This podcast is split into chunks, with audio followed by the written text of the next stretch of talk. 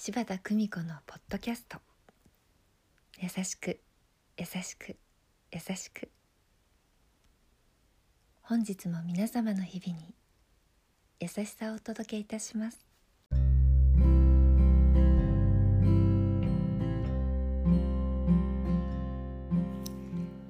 看取り士柴田久美子でございます。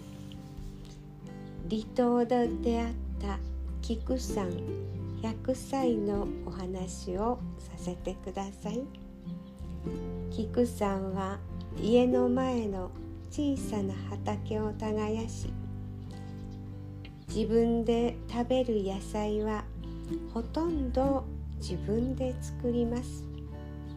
もっともこの島の人々はほとんどそうなのですが、私自身この島に来て小さな畑をお借りして初めて野菜を作りました。そうでないと船が止まった時、高齢者様が食べ物がない、そんなことになってしまっては大変です。畑をしたことのない私にとっては、島の方々が先生です。畑を耕すところから優しく丁寧に教えてくださいました。カラスやタヌキ、そんな仲間たちに食べられてしまう、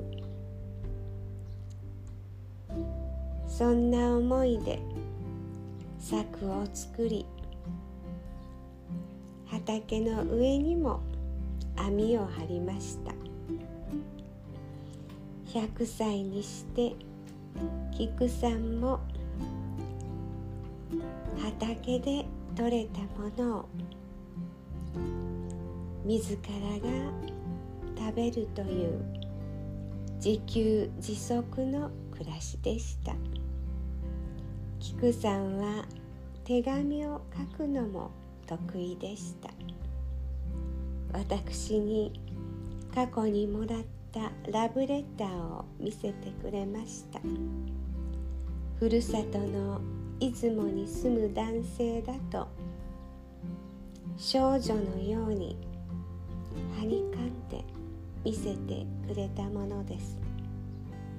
菊さんは青春そのものでした。青春という詩を毎日食事のたびに読んでいると言って私に見せてくれました。その詩はなんと小さな食事の時のテーブルの目の前に貼ってありました。次回はこの素敵な青春、この詩を皆様にご紹介します。優しく優しく優しくありたい。どうぞ皆様、素敵な時間をお過ごしくださいませ。お聞きいただきありがとうございました。皆様の毎日が心穏やかなものでありますように。